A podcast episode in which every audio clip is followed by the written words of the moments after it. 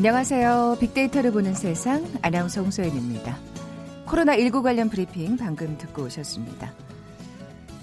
선거란 누굴 뽑기 위해서가 아니라 누굴 뽑지 않기 위해서 투표하는 것이다. 어, 굉장히 공감 가는 말인데요. 이탈리아의 시인 단테는 이렇게 얘기했고요. 미국의 제16대 대통령이었죠. 에브람 링컨은 투표는 총알보다 강하다라고 말했습니다. 생각만 하고 행동하지 않으면 세상은 발전할 수 없겠죠. 말로만 하지 마시고 국민으로서의 소중한 권리 절대 포기하시면 안 되겠습니다. 자, 21대 국회의원 선거 이제 딱 하루 남았네요. 내일은 그냥 휴일이 아닙니다. 대한민국의 미래가 달린 중요한 순간이라는 것 꼭 기억하시고요. 심사숙고하셔서 어, 누굴 찍을지 마음의 결정 어, 단단히 하시면 좋겠네요. 자, 그런데 북한에도 국회의원 또 선거라는 의미가 존재할까요? 잠시 후 남북 공감 빅데이터로 말하다 시간에 자세히 얘기 나눠볼 거고요. 자, 오늘까지는 참 이 선거송 많이 듣게 될 것 같죠? 좀 시끄럽긴 해요. 자, 어떤 곡이 가장 인기를 모았을까요? 통통 튀는 통계 빅데이터와 통하다 시간에 선거송 관련 소식과 함께 다양한 선거 관련 데이터들 살펴보죠. KBS 제일 라디오 빅데이터를 보는 세상 먼저 빅퀴즈 풀고 갈까요? 아, 지난주 사전 투표 결과가 그간 진행됐던 사전 투표 중에서 가장 높은 투표율을 보였죠. 내일 투표율은 또 어떻게 나올까? 사전 투표율이 높으면 대개는 높지 않을까 예상하는데 많은 예측들이 나오고 있습니다. 자, 내일 선거 당일 투표는 사전 투표와 다른 점이 있죠. 주민등록지에 지정된 투표소에서만 할 수 있다는 거 꼭 기억하셔야겠습니다. 그리고 투표할 때 꼭 가져가야 할 게 있죠. 코로나19 시대니까 마스크 꼭 쓰셔야 할 거고요. 이거 가져가셔야 됩니다. 안 그러면 다시 집에 가셔야 돼요. 자, 보기 드립니다. 1번 신용카드, 2번 신분증, 3번 공인인증서, 4번 인감도장. 오늘 당첨되신 두 분께 커피와 도넛 모바일 쿠폰 드립니다. 휴대전화 문자 메시지 지역번호 없이 샵 9730, 샵 9730. 짧은 글은 50원, 긴 글은 100원의 정보 이용료가 부과됩니다. KBS 라디오 어플 콩은 무료로 이용하실 수 있고요. 유튜브로 보이는 라디오로도 함께 하실 수 있습니다. 방송 들으시면서 정답과 함께 다양한 의견들 문자 보내주십시오.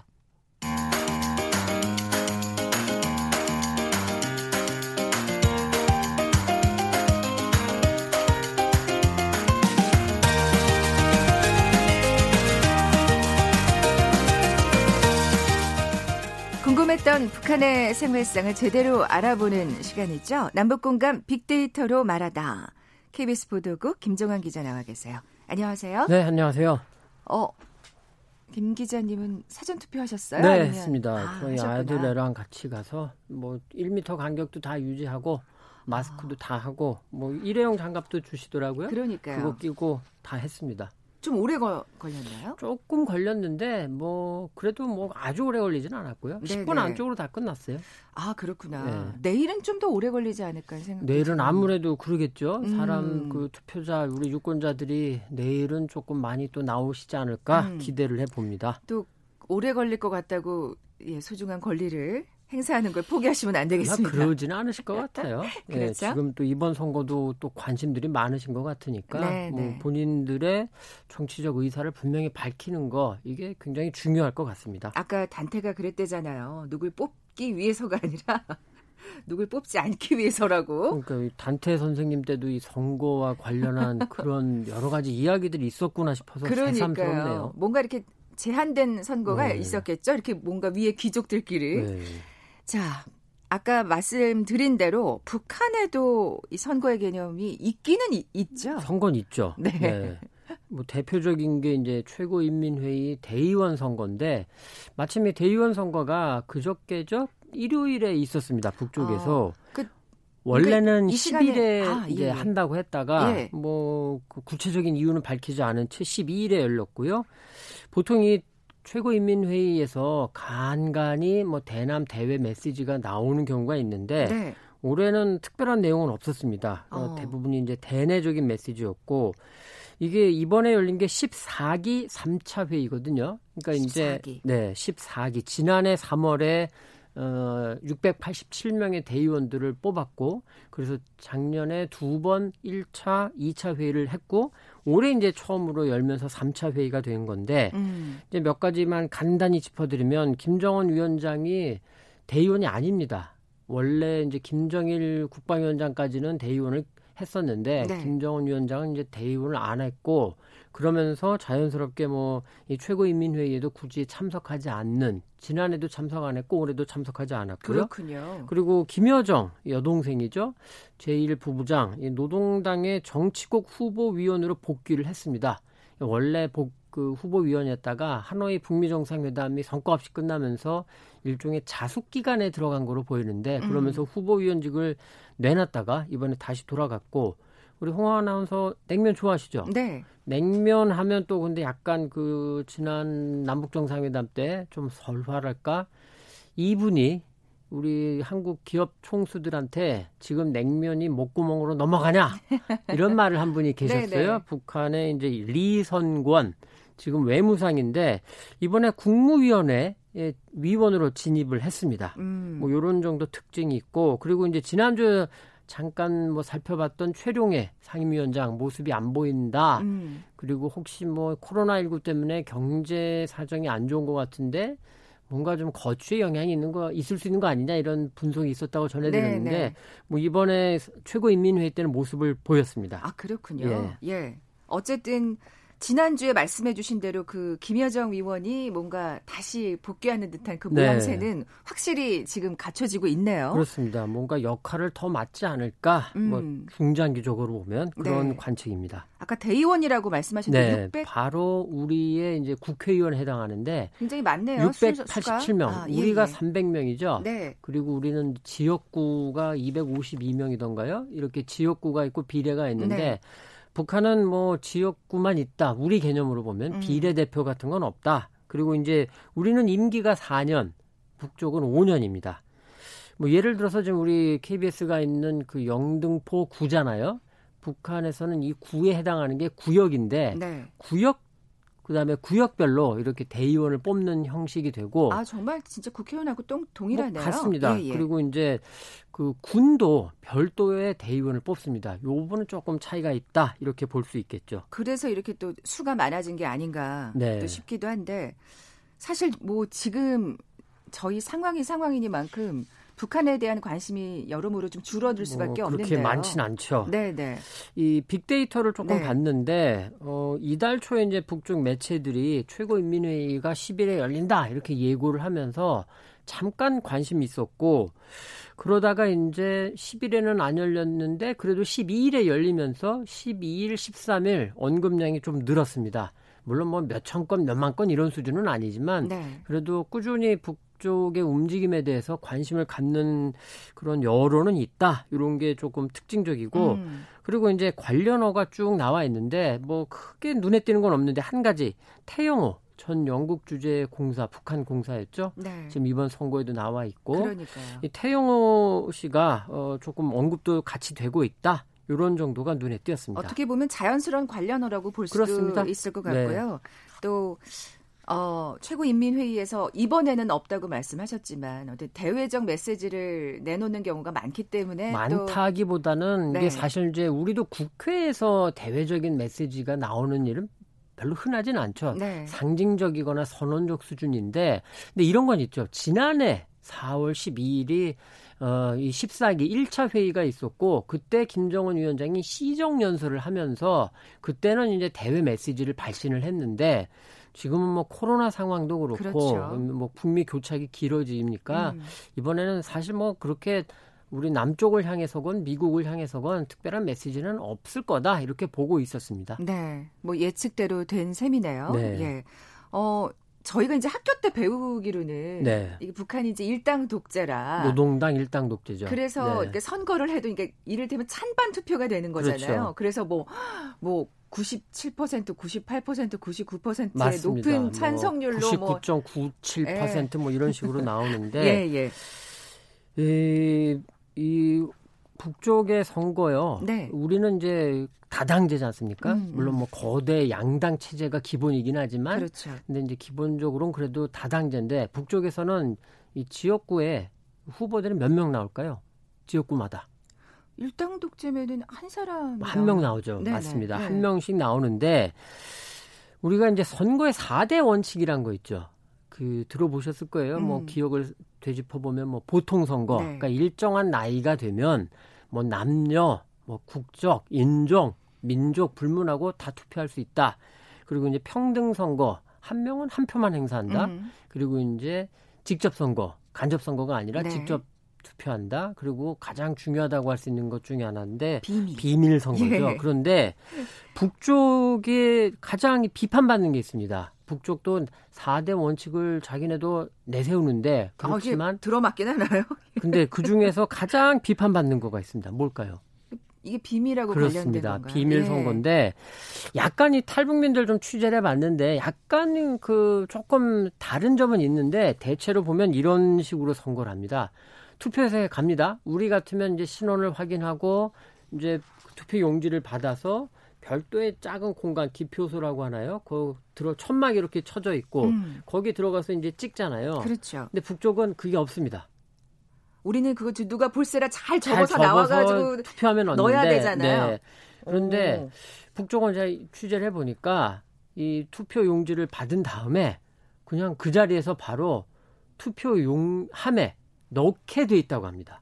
음. 그러니까 이제 이 후보에 대해서 내가 찬성합니다, 반대합니다 이 표시도 없고 그리고 심지어는 후보 이름도 없다는 그런 말도 있었고요. 아. 네, 그리고 그냥 투표 용지만 받아서 투표함에 넣으면 된다. 그럼 그게 찬성이 그게 찬성이 되는 거고. 아이고. 근데 이제 그러면 안 넣으면 되는 거 아니냐? 그런데 그럴 수가 없는 게 그 인민 보안성이라던가 뭐 이제 투표소에 감시의 이른바 감시의 눈동자들이 워낙 많죠. 당연히 그렇겠죠. 그러다 보니까 네. 이거 감히 반대를 할 수가 없는 이제 이런 그 모, 습이다 바로 끌려가는 거 아니에요? 안 뭐, 넣다가. 그럴 수도 있을까 싶기도 하고. 근데 다만 이런 건 있습니다. 네. 북쪽에서는 그러니까 탈북민이 이런 재밌는 얘기를 해줬습니다. 남쪽에 와서 처음으로 투표를 하는데 온 가족 부모님과 이제 형제 자매해서 네 가족이 투표를 하러 가는데.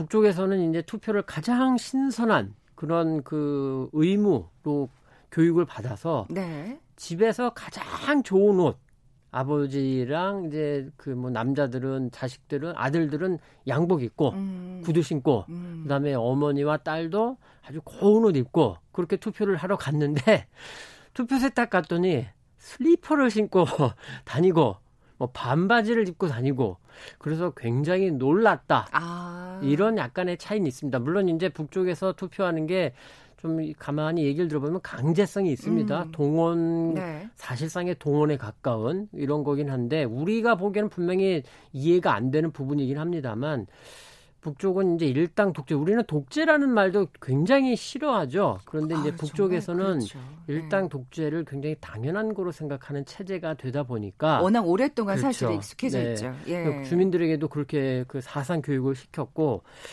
그런 가운데도 투표와 관련해서는 그래도 굉장히 좀 우리가 그 남쪽에서 굉장히 투표의 의미를 부각을 시키고 많은 분들이 나오시기를 우리가 이제 좀 바라는 것처럼 네. 북쪽은 투표라는 행위 자체에 대해서는 굉장히 의미를 두고 있기 때문에 음. 이런 얘기도 있더라고요. 투표장 바깥에서는 어 여성분들은 이제 그 우리 민족이 흥이 많다고 그러잖아요.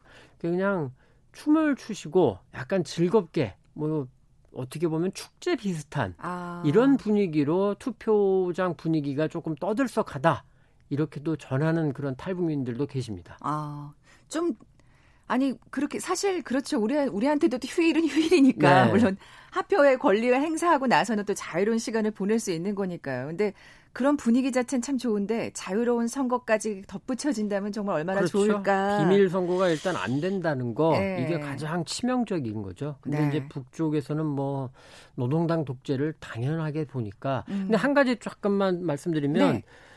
사실 우리는 노동당 일당 독재 이건 맞는 말이긴 합니다만 그런데 최고인민회의를 보면 형식적으로나마 다른 군소 정당이 있습니다. 아 그래요? 예, 조선사회민주당 또 조선 천두교 청우당 그리고 이제 제1번 조선인 총연합회 이 목도 있고 그리고 심지어는 무소속도 있습니다. 어, 그, 네, 물론 이 후보들은 예. 그런데 사실상 실질적으로는 노동당에서 딱 찍어가지고 이 사람들을 이제 보내는 거죠. 아, 갑자기 또 우리가 계속 비판에 맞지 않던 이 비례대표제의 그 어, 위성정당 제가 거기까지. 제가 말할 뭐 자리는 아닌데 예. 뭐 북쪽도 형식적으로는 이런 다당제다 아. 이런 뭐 말씀은 조금 정보니까 네. 말씀을 좀 드립니다. 아 진짜 오늘 또잘 몰랐던 예 그 북한의 선거 제도에 대해서 또 알게 됐네요.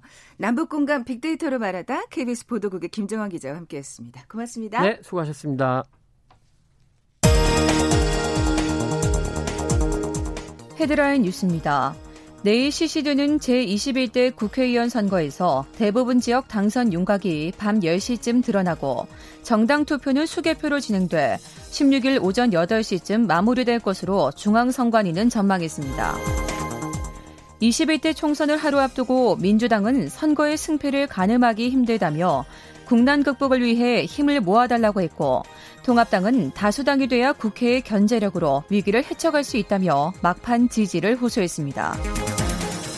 코로나19 확진자가 어제 27명 증가해 누적 확진자 1,564명으로 집계됐습니다. 신규 확진자 27명 가운데 입국 검역에서 확진 판정을 받은 7명을 포함해 12명이 해외 입국 사례로 조사됐습니다. 어제 하루 수도권에서는 11명의 신규 확진자가 나왔습니다. 집단 감염이 발생한 의정부 성모병원에선 의사와 퇴원 환자의 확진이 잇따르고 있어 이 병원 관련 확진자는 최소 64명으로 늘었습니다. 정세균 국무총리가 코로나19 백신과 치료제 개발에 전폭적인 지원을 아끼지 않겠다며 이를 위한 범정부 지원단을 신속히 추진해달라고 지시했습니다. 오늘 새벽 오전 6시 반쯤 서울 1호선 영등포역에서 신길역 구간에서 탈선 사고가 일어나 1호선 급행열차 운행이 중단됐습니다. 일반 전동열차 운행은 양방향 모두 지연되고 있습니다. 국내 업체 두 곳이 만든 코로나19 진단키트가 오늘 미국으로 수출됩니다. 로이터 통신은 한국이 미국에 공급하는 진단키트는 60만 개라고 보도했습니다. 국제통화기금 IMF가 코로나19 대응에 재정을 쏟을 수 있도록 저소득 25개국을 상대로 6개월 동안 채무를 면제해 주기로 했습니다. 경기 남양주 선거관리위원회는 기표소 안에서 촬영한 투표지 동영상을 SNS에 게시한 혐의로 65살 A씨를 의정부지검에 고발했습니다. 지금까지 헤드라인 뉴스 정한다였습니다.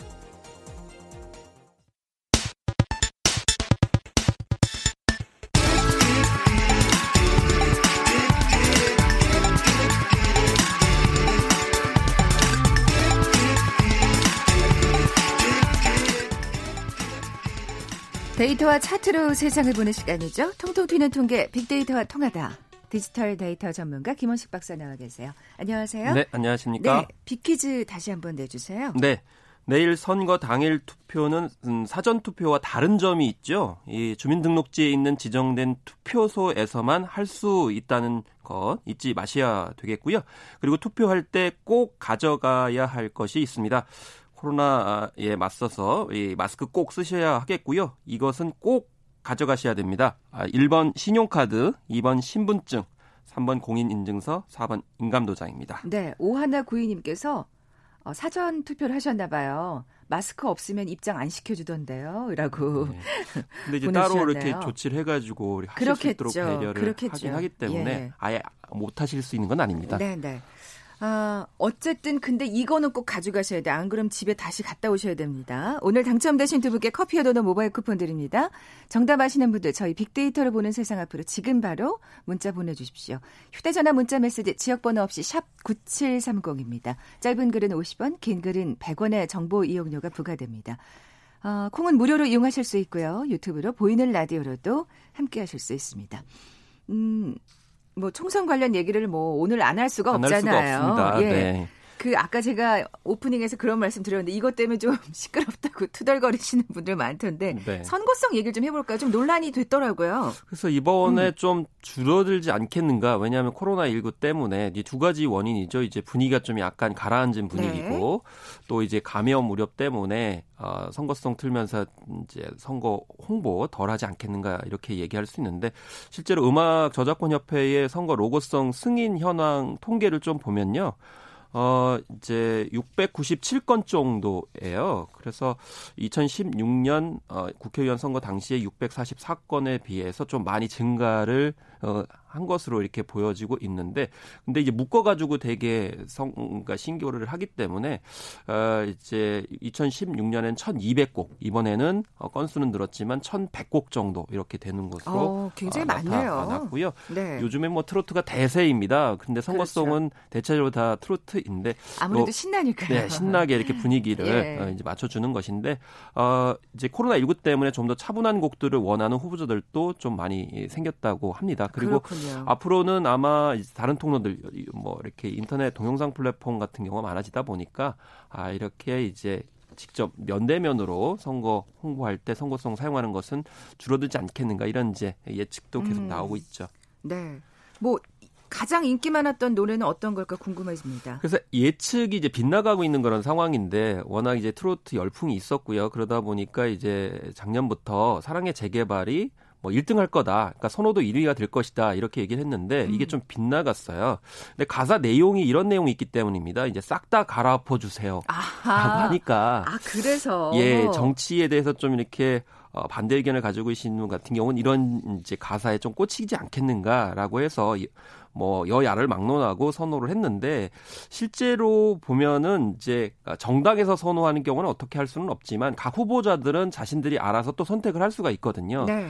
그런 측면에서는 사랑의 재개발보다는 뭐 영탁의 찐이야, 뭐 박군의 한 잔에 어, 이런 노래들이 선호가 됐고 사랑의 재개발은 한 5, 60% 정도 이렇게 선호된 것으로 이 업체에서 이제 밝히고 있는 그런 상황이고 그 외에 뭐 홍진영의 엄지척, 박상철의 네. 무조건 등이 거리 우세존의 인기곡들로 음. 여전히 사용이 되고 있습니다. 아무래도 그 부분은 좀 개사를 하고서 선거송으로 써야 되지 않을까 하는 생각이 드는데 자 그럼 선거송 역사도 한번 좀 살펴볼까요? 네, 뭐, 선거송 같은 예. 경우에는 사실은 이제 옛날에도 있었습니다. 1900 이제 5, 60년대도 있었는데 이때는요, 약 특이하게 이 뭐 후보자들이 부르는 게 아니고 지지자들이 노래를 부르고 다녔어요. 음. 가장 인기 있는 곡들을 통해 가지고 이제 부르고 다녔었는데 어뭐 이제 눈길을 끌었던 것은 이제 95년 1995년 지방선거에서 확성기 사용이 가능해지면서 선거성이 본격적으로 등장을 했고 대중적으로 이게 효과가 있다는 것은 97년에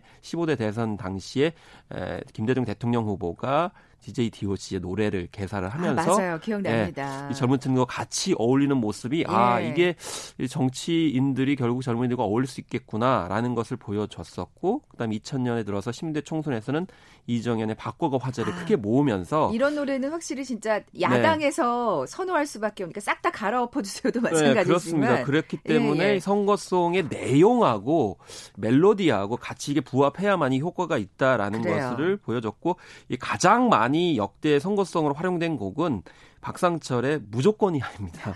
네, 이게 무조건 무조건 내가 필요할 땐 나를 불러 전대진지 달려갈게. 그래서 달려갈게라고 하는 일종의 뭐 이제 정치인들 어떤 자세 이런 것들을 얘기하는데 그 이외에도 장윤정의 어머나 뭐 박현빈의 샤방샤방, 네. 뭐 김현재 아모르 파트 등이 인기가 있고요.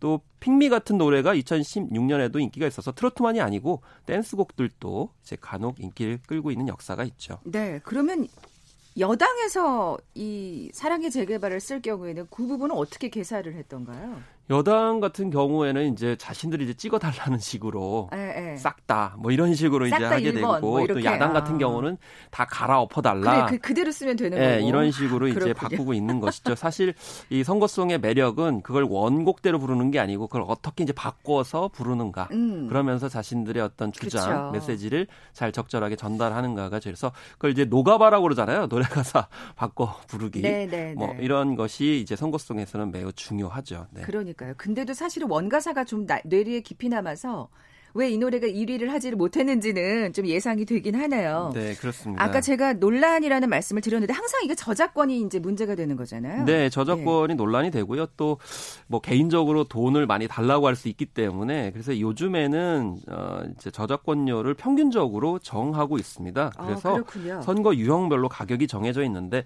이 대선과 국회의원 선거 같은 경우는 정당용과 후보자용으로 따로 분리해서 어 이제 받고 있는데 정당용은 곡딱 200만 원 정도를 받고 있는 그런 상황이고요. 국회의원 선거 같은 경우는 후보자용이 50만 원 정도 됩니다. 그래서 정당 같은 경우는 200만 원씩 일률적으로 내야 되고 후보자들은 50만 원씩 내는데 여기에 이제 70만 원가량의 음원 제작비가 들어가니까 보통 어 선거 로고송 한 곡을 만들 경우에는 평균 220만 원 정도가 음. 들어가는 것으로 나타나고 있고요. 어, 그렇지만 이게 돈을 준다고 해도 억만금을 준다 해도 안 하겠다라고 하는 곡들이 사실 그렇겠죠. 있어요. 예. 뭐 합정역 5번 출구 같은 경우도 인기가 있다 보니까 많은 정당에서 일종의 러브콜을 보냈는데 유재석 씨가 반대를 했습니다. 예, 음. 정치적으로 사용된 거 타당하지 않다고 그랬어요. 네, 네. 예전에 원더걸스의 텔미도 에, 선거 로고송 선거를 거부한 사례가 있고 2016년에도 크라잉넛이 자신들의 노래를 성, 특정 정당이 사용할 수 없다 이렇게 네. 얘기해서 돈으로 해결할 수 없는 측면이 예, 여전히 있다라고 음. 선거 로고송에서 볼 수가 있겠습니다. 아니 뭐 본인의 의사는 분명히 존중돼야 할 겁니다. 그래서 이걸 또 무단으로 사용하는 일은 없어야겠죠. 예전에는 무단으로 사용하고 그랬었어요. 그랬죠. 뭐 어떤 정당이라든지 네. 정치 권력 힘에 빌어서 했는데 예, 그만큼 우리 정치 혹은 사회가 좀 좀 더 바람직해지고 있지 않나 싶습니다. 네. 사전 투표율이 지금 높다는 얘기를 계속 말씀드리고 있는데 사전 투표제 그 투표율이 높으면 전체 투표율이 높 높아질까요? 어떻게 보십니까? 네, 이게 학계에서도 굉장히 논란이 많이 있어요. 그래서 이게 뭐 다섯 차례 실시를 했는데 뭐 지방선거 같은 경우 2014년과 이제 2010년을 비교했을 때 한 2.3% 증가했고요. 총선 같은 경우에도 2012년과 2016년을 비교했을 때 3.8%또 대선 같은 경우 2012년과 2017년을 비교했을 때 1.4%가 증가를 했어요. 근데 어. 이 증가 요인에 관련돼 가지고는 상반된 연구 결과들이 나오고 있는 것이죠. 어떻게요? 뭐 예를 들면은 2014년 같은 경우는 세월호 참사라는 국가 재난, 2016년 같은 경우는 뭐 이제 공천 파동, 뭐 개파 갈등이 있었고 또 2017년 대통령 탄핵 촛불 집회가 이 어떤 정치적 이슈가 있어 가지고 네. 그런 것이지 투표제 자체 때문만 아니다. 이렇게 이제 연구하는 또 한계 이제 연구 결과를 한쪽에서는 얘기를 하고 있고요. 이번에도 그럼 이제 코로나 때문에 사전 네, 코로나 때문에 외적 요인 때문에 거죠? 이게 섞여 가지고 될 수 있을 가능성이 높다라는 것이고 음. 이 찬성하는 쪽 혹은 긍정적으로 보는 쪽은 이 사전 투표제가 관외 투표제가 있기 때문에 그러니까 자기가 거주하는 것이 아니고 다른 그렇죠. 지역에 가서 할 수 있기 때문에 오히려 젊은 유권자들한테 큰 어, 이제 기여를 할 수 있다라고 하는데 중요한 것은 이게 너무 횟수가 짧기 때문에 앞으로 투표 횟수를 좀 늘려가는 것이 굉장히 아. 중요하고요. 개인적으로는 사전 투표를 할 수 있는 어떤 장소들을 좀 늘리는 게 필요할 것 같아요. 지금 너무 좀 부족해가지고 아. 이번에도 좀 불편함을 호소하셨거든요. 그렇군요. 네.